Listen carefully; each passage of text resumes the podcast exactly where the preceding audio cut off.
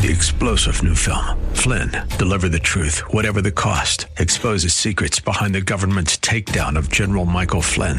Flynn knew what the intel world had been up to. He ordered the first audit of the use of contractors. This set off alarm bells. He told the truth. He was the most dangerous person for Donald Trump to hire. They had to get rid of Flynn.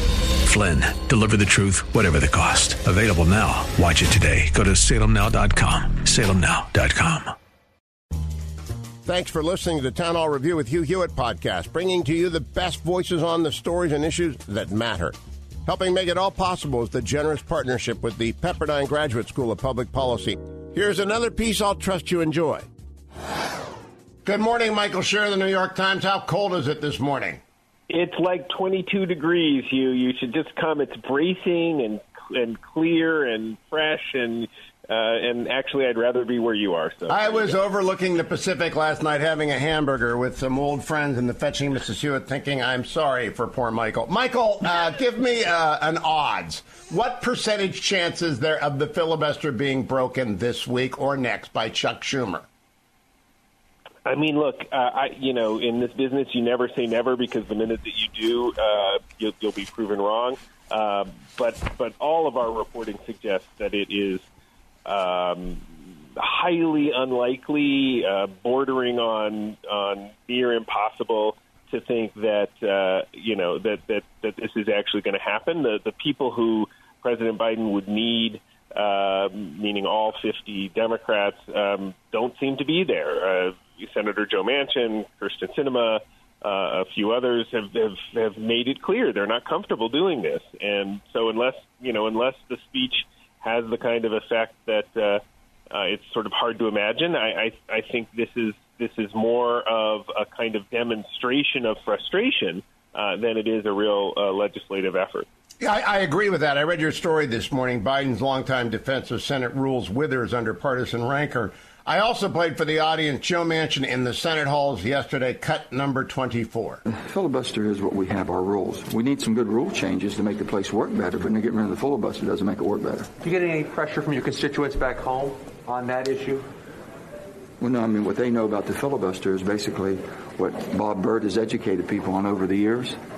And uh, the filibuster is what makes the Senate hopefully work when it's supposed to work. We need some good rules changes, and we can do that together. But you change the rules with two thirds of the people that are present. So it's Democrats and Republicans changing the rules to make the place work better. Getting rid of the filibuster does not make it work better.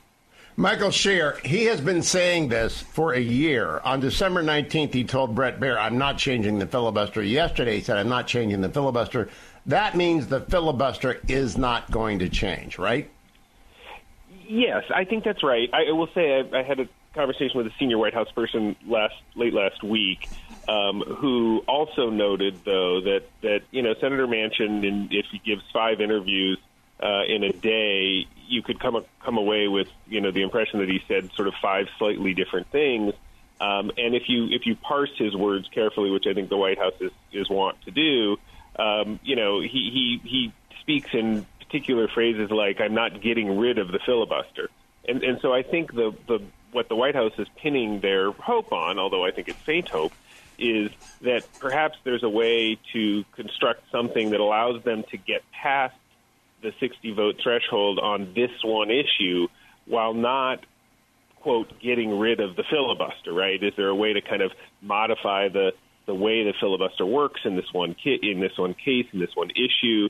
Um, you know I, I suspect that Joe Manchin will think that that's you know that's just um, um, playing games. Um, uh, but again, like that would be if there is a faint hope I, for the for the advocates of voting rights uh, legislation like like President Biden wants. I think that's it. Is that there there might be some way to kind of tinker with the rules in ways that don't necessarily directly violate that pledge that, that you just played. Well, you know, he doesn't want to upset his left wing colleagues anymore. But he has been, he does say it 10 different ways. He says no 10 different ways. Yeah. And, he said, you know, if you carve out, you end up eating the turkey. He told Bret just a, a straight up no yesterday. He said, take 66 votes to change the Senate rules. What, you know, it, it is so perfectly obvious. I think some Hill reporters get paid a bonus, like Jadeveon Clowney gets paid a bonus by the Browns for every extra sack above nine or eight. He got two, a quarter million dollars. I think Manu gets paid extra by Jeff Zucker every time he asks Joe Manchin about the filibuster because it's all the it's the only hope they've got because this is not a good bill. Now let's go to the bill. I just did something unusual for radio, Michael. I played all of a Senate floor speech, Mitt Romney's seven and a half minute floor speech, which is very unusual for radio. It never happens in television. Why? Because it's very hard to make that man that angry. But when you call him Bull Connor, which is that exactly what the president did. He walked with his father in civil rights marches in the early right. 60s. I wrote a bio of him. Republicans are not Bull Connor. They do not like this bill because it nationalizes elections and it takes away the rights of the state to control their own time, place, and manner of voting. And so I'm not Bull Connor, and I don't think he made up any ground yesterday. I think he went backwards yesterday in Atlanta. Well, I, I mean, I think. Look, I, I think there. First of all, I watched Mitt Romney, Romney's speech as well. I thought uh, the entire thing. I thought it was it was um, exactly as you described it, a kind of rare moment where you know, um, and I covered Mitt Romney for for years in in the various campaigns that he ran. I mean, it, he he does have a pretty temperate um, or, or a pretty uh, even keeled temperament, and uh, and so he you could tell that his dander was up I, you know, and I do think that, um, you know, in terms of the of the legislation, you got to sort of you, you got to sort of separate the different things that Biden was trying to do and who he was trying to talk to with the speech. I mean, obviously, he was trying to talk to Manchin and the holdouts uh, on the filibuster, but he obviously Biden Biden. Um, uh, you know, he just reached a breaking point. I think it, you know, and he was sort of uh, the the the level of uh, kind of frustration and anger that was evident in that speech, um, you know, led him to do what you say he did. Plainly, he you know essentially called all the Republicans who opposed the legislation racist. Um, which, uh, as you say, I would agree on that part.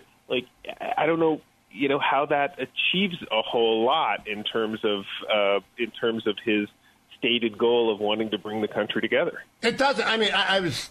I, I wrote a friend this morning. My parents used to take us to their hometown of Ashtabula to the famous house with the secret cellar that was the last stop on the Underground Railroad. Northern Republicans broke the filibuster against the Civil Rights Act. Northern Republicans beat Southern Democrats to pass the Civil Rights Act and the Voting Rights Act.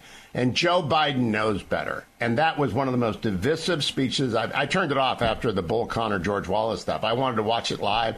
Thought he might try and reach across the aisle, try and move Mark Kelly. Because the people behind this, Mark Kelly and, and uh, Maggie Hassan, don't want to vote on this. The, the, the filibuster is popular in Arizona and New Hampshire, which are states' rights places. They do not want to be run by Washington, D.C.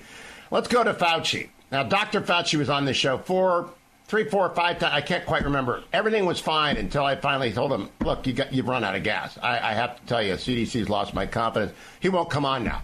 Uh, he won't engage with his critics." And to yell at Rand Paul about inciting violence when Rand Paul was on that softball field, Mark uh, uh, Michael, uh, yeah. he, he, he was attacked by his neighbor that was so over the top. We've got grumpy old men running the country, and I'm 65 years old, so for me to say grumpy old men, that's not so far away from me, you know, to be a grumpy old man. But I just can't believe we've got Dr. Fauci and Joe Biden running things, and they're yelling at us. Well, I, so there's a lot there. I mean, just to, to, to focus on the on the um, uh, on the Rand Paul exchange with Fauci. I mean, you know, my takeaway was, and it's it's in some ways not unlike the you know the, the takeaways that we've been talking about for for Romney and uh, and Biden is that you know people are reaching a breaking point. Um, you know, Fauci again, not to take his side, but Fauci, I think, had, had his view of it. It seems is that he'd been you know uh, um, sort of operating under this withering, withering, withering criticism from Rand Paul. Um, you know, and and reached his breaking point. Now, was it wise to call? Uh, you know, a U.S. senator a moron. He called, uh, you know, Dr. Marshall a moron, or, or was it wise to sort of um, uh, lash out at Rand Paul that way? I, you know, I suspect that a, a you know, a media training person would would would probably advise a a witness in a Senate hearing not to do that. Um, but I but I do. It, it, I don't know about you, uh, Hugh, but it feels like we're all, you know, starting our third year in the pandemic uh, we're all uh, reaching a kind of point where we just sort of uh, don't have the restraints um, uh, and the patience that maybe we all did before. Well, I'll tell you, Michael, my grandchildren's, my daughter is had it with the state of Virginia and their back and forth on rules. I think moms across the United States have had it. The Chicago teachers unions have had it. Omicron is everywhere, and it, you know, 800 police officers are down in LA, but they'll be back in a week and a half. Omicron just is not what Delta is, and common sense tells us, hey, relax and, and be smart, but don't don't overreact. I want to give you the last word. Well, I think that's wise advice, and uh, you know, I think that especially being careful. Um, but um, having covered this for two years, let's not overreact. I agree. But and, and you know, it could get bad again. If it gets bad again, and Dr. Fauci is in charge of giving advice, it's not going to work. That's the danger. Is that the lead guy is now a polarizing figure where he wasn't two years ago. Michael Shear, follow him at Shear M on Twitter. Good piece in the New York Times this morning. Thank you, Michael. Thanks for listening to the Town Hall Review. Our program is coming today in partnership with the Pepperdine Graduate School of Public Policy. It's America's most unique graduate leadership programs offered on Pepperdine's breathtaking campus in Malibu, California. Learn more at publicpolicy.pepperdine.edu. If you're enjoying the podcast, please tell a friend to go to Town Hall Review and sign up as well today. This is Carol Platt Liebau for townhall.com. The Supreme Court has started the year with some cases to watch. Justices heard arguments about whether the Occupational Safety and Health Administration, OSHA, may impose Joe Biden's vaccine mandate on large employers.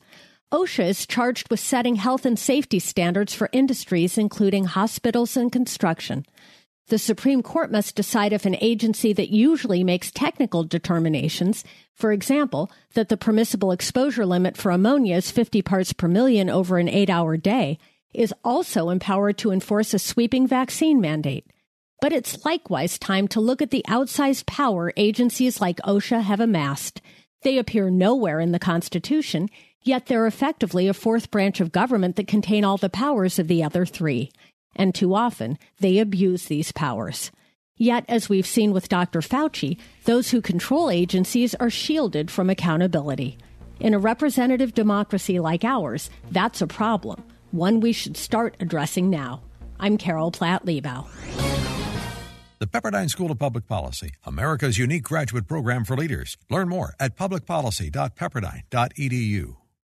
Three star general Michael J. Flynn, head of the Pentagon Intelligence Agency, knew all the government's dirty secrets. He was one of the most respected generals in the military. Flynn knew what the intel world had been up to, he understood its funding. He ordered the first audit of the use of contractors. This set off alarm bells. The explosive new documentary, Flynn, Deliver the Truth, Whatever the Cost, uncovers the facts behind this scandal. Flynn told the truth. He was the most dangerous person for Donald Trump to hire. I find out the worst enemy that I'm going to face in my life is right here in America. They took my assessment and they wanted me to change it. And I was like, I'm not changing it. They had to get rid of Flynn with in depth interviews, archival footage, and never before seen personal records of the man behind the headlines. I just felt like I was drowning. Flynn, deliver the truth, whatever the cost. Available now. Watch it today. Go to salemnow.com. Salemnow.com.